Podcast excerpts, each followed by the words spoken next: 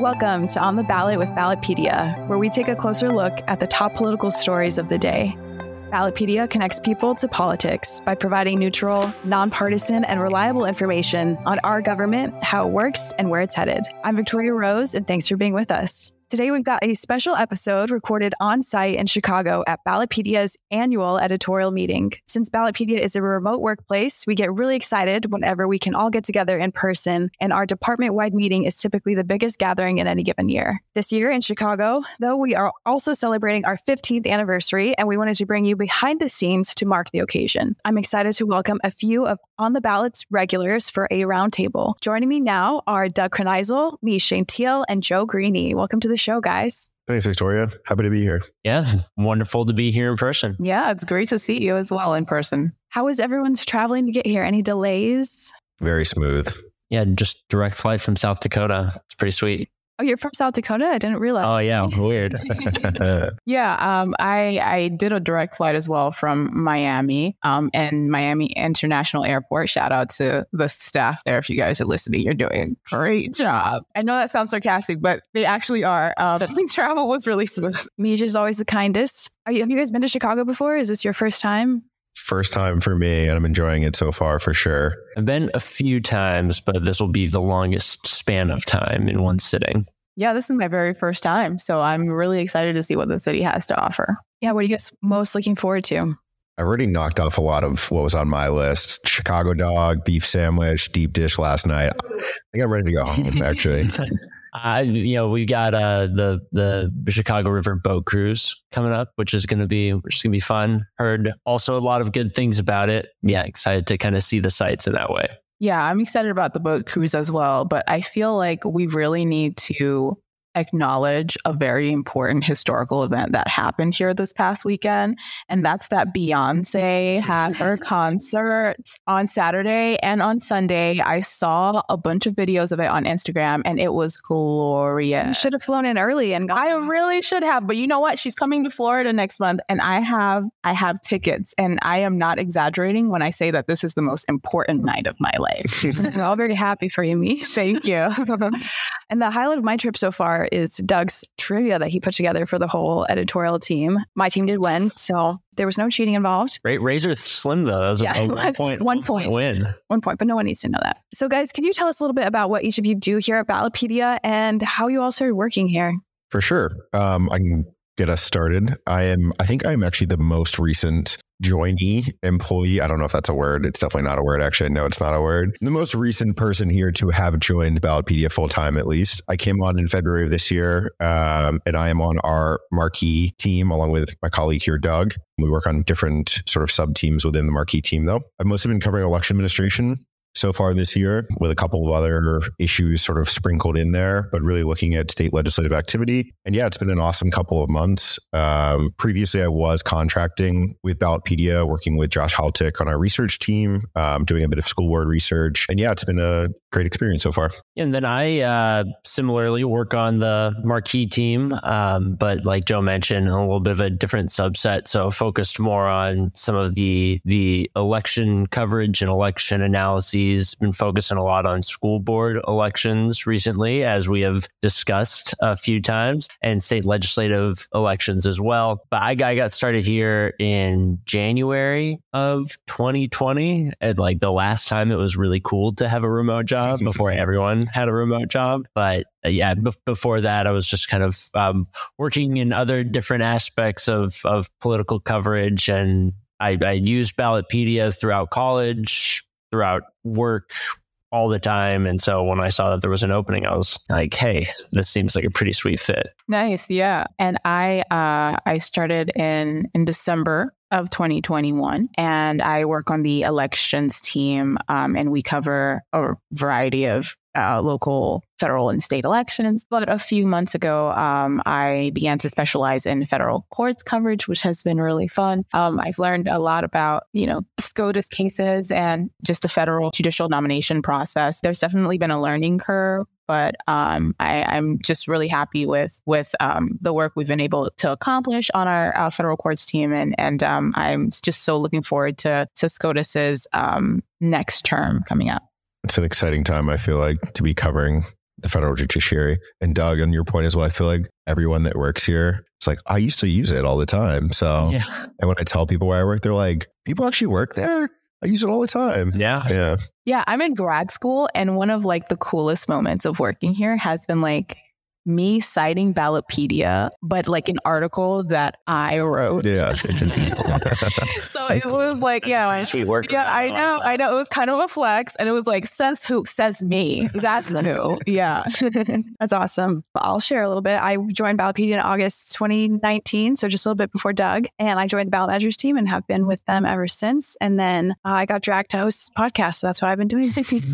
Any big milestones or fun stories you want to share from your guys' tenure at Ballotpedia? Besides hosting the longest on the ballot episode last week. Oh yeah. That that was a great conversation though.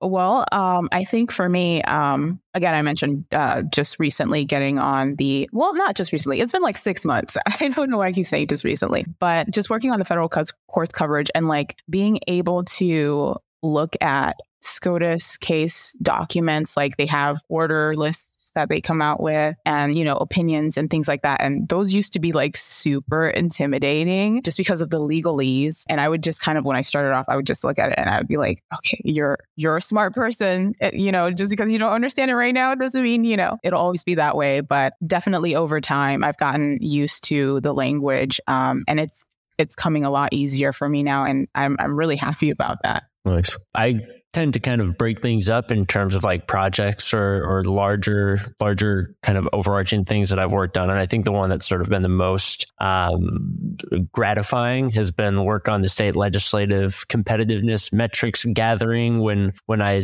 I think I got kind of thrust into it unexpectedly because the person who was supposed to be working on it got pulled up to do our COVID coverage uh, when we were doing the documenting America's path to recovery work in like spring and summer of 2020. And so then all of a sudden I was in charge of the state legislative uh, research like two months in. Um, so I really was kind of scrambling to figure out what all this stuff meant. Um, but since then, we've done like a total overhaul of all of our data. We've standardized it. We now have comprehensive information, clean data for every state legislative chamber back to 2010, like open seats, number of primaries, all this cool stuff that um, you know really comes out. And I think a lot of the coverage that we do now of these elections because we have it at our disposal.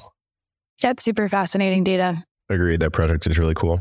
For me, again, I haven't been here super long, but we just released a uh, state of election administration report, I think in about three or four weeks ago now, almost a month ago now. And that's definitely the biggest sort of uh, project that I've been a part of so far and definitely took a lot of sort of making sure that we had all our ducks in a row and alignment across a couple members of our team. And there were some cool takeaways from that as well. Just again, an overview of state legislative level changes or proposed changes to election administration so far this year. And I think that's going to be a roadmap for future coverage of similar efforts going forward. And it was cool to, yeah, again, it was sort of my first opportunity to work at a really in depth level with some of my colleagues um, and put out some some novel coverage that got some media hits and all that. So it was rewarding. Yeah, I think the truth in all of what you guys is what you guys are saying is like Ballotpedia offers such unique products in these things and they're fun to work on, which is exciting. For me, like the ballot measures, I feel like Ballotpedia is known for their ballot measure coverage. So it's been fun to get like journalists questions and asking us for, you know, our expertise and being the one to respond to those. Um, and then seeing that cited in news articles is pretty fun. So as I mentioned, we're a fully remote company. So I'm wondering how you guys all like that experience. Um, do you work in your pajamas all day? Like brush your teeth, right? Yeah. I go back and forth. I think it depends on the day. no, I definitely appreciate the um, the remote working environment. I actually, this might not be like the best story for this podcast, but my previous job before coming over to Ballotpedia, we went full remote. Um, I don't want to throw shade at my previous job when we think about this. we went full remote and like it did not go super great. Um, so I was a little bit skeptical about joining the full remote workplace. I know that I'm a person like engages in person, but I think Ballotpedia's got such a sort of developed ecosystem, like in the right sense of the word. Like it's not constrictive in any means, but it helps you sort of, I don't know, you can step into a workplace and it feels like you're stepping into a workplace, not just like at home by yourself. Like there's documentation for everything. There are sort of best practices for working on different projects or across teams. And yeah, that's been really cool to see. Um, just the amount of thought that's got that goes into has gone into sort of creating the ecosystem that Ballotpedia has. So I really enjoy it. And I think that that ecosystem, I, I know like from my experience, like starting at the beginning of 2020, you know, by the time the whole world was shutting down in March, I was still kind of learning the ropes of Ballotpedia, but I think we were in a very good spot in that like I, remember hearing a lot of horror stories from like other people who were like, my company's going remote, but nobody knows like what they're doing or how to do it. But then we didn't really have to worry about that because it was like already so established before that time on how to work and operate in a remote workspace, which I think lent itself to a lot of our really cool coverage that we did at that point in time. And and I mean also the the flexibility. I don't know about all of you, but I think since I started working at Ballotpedia, which was like three years ago, right? Or three and a half years ago, I've moved like three times and like not just like moving like from an apartment to another apartment, but I started off in Fort Collins and then I spent a year in Champaign, Illinois, and now back in South Dakota. So something that I was just kind of able to do, taking a few days off work to, you know, pack up the moving truck and move. And then, you know, the next week I'm, I'm back at work, but just like in a totally, totally new space. So not something that would be as easy to do if you were constantly trying to kind of like switch, switch jobs the whole time. Absolutely. Um, and I think, um, in addition to the robust ecosystem that we have um, for remote work.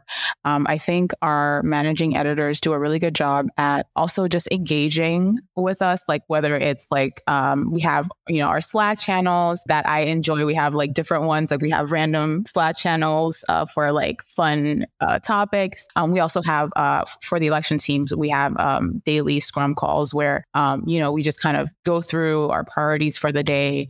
and it's just a great way just to um, make sure that yeah everyone's on the same page and and to connect and you know ch- chit chat and things like that.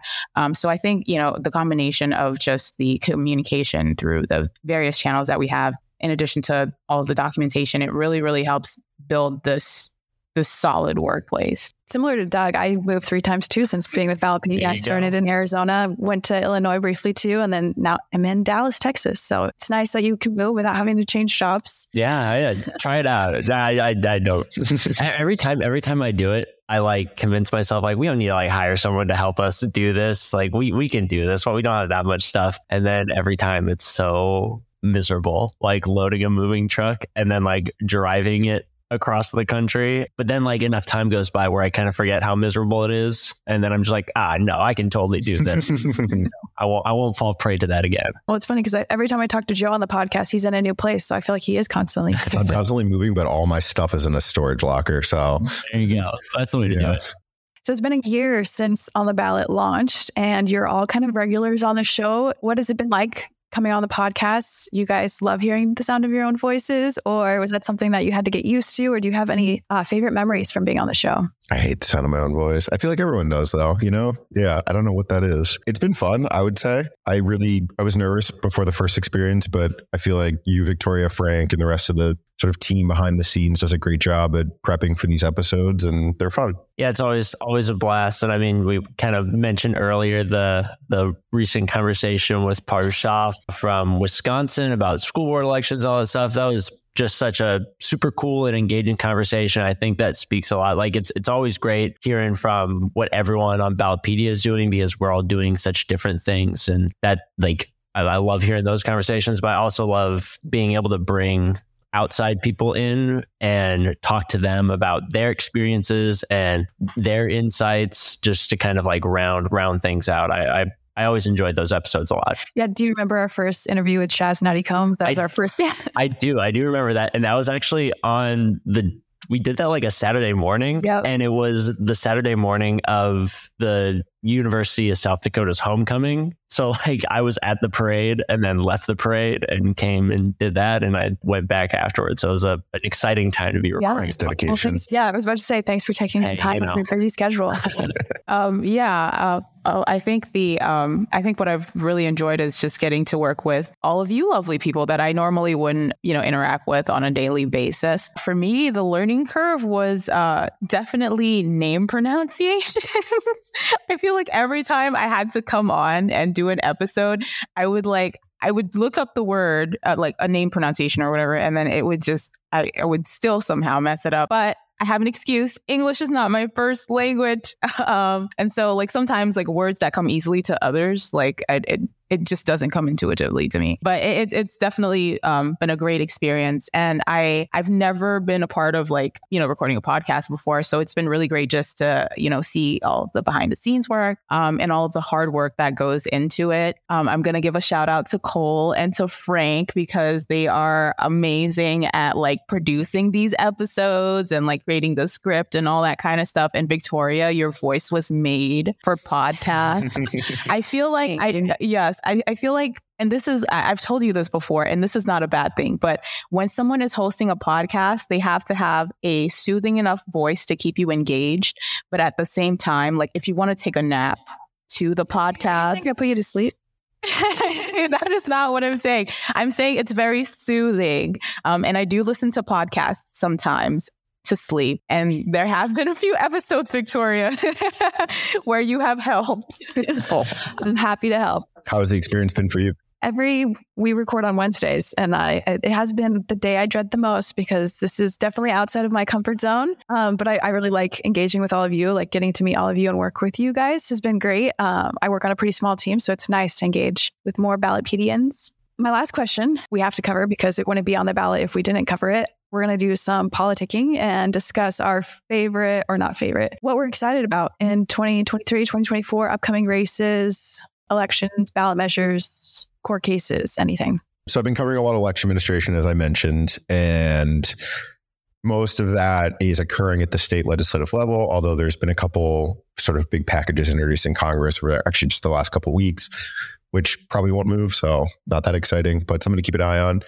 Um, but we've still got, uh, I think around 15 states in session right now. So there's some live wires to keep an eye on for the rest of this year as far as potential changes to election administration. I kind of feel like, and this is my own sort of hypothesis, that election administration in particular works on a four year cycle and it's presidential election dependent. It's sort of aligns with the presidential election cycle. So we're sort of nearing the end of a cycle that began in, in 2020. I actually really think this cycle began pre 2020, but COVID obviously accelerated a lot of stuff. And I think through the end of this year into next year, we'll be sort of starting up a new election admin cycle. And I'm just sort of excited to see. I don't really have any idea about like what the major issues are going to be in that cycle, but I'm excited to see uh, or excited to sort of get that started um, and see what issues sort of come to the surface and and um, what legislators and administrators, election administrators are focused on going into next year. Yeah, I love the cyclical nature of our work that everything is kind of refreshing. You get new topics to talk about and things like that. Totally. Yeah, if looking ahead on the election calendar, I mean, 2023, the off, like odd year elections tend to, I think, kind of get a bad bad rap as being boring or not exciting because there's not like congressional elections going on. But this year, you know, like we've mentioned before, Ballotpedia is covering every school board election in 10 states.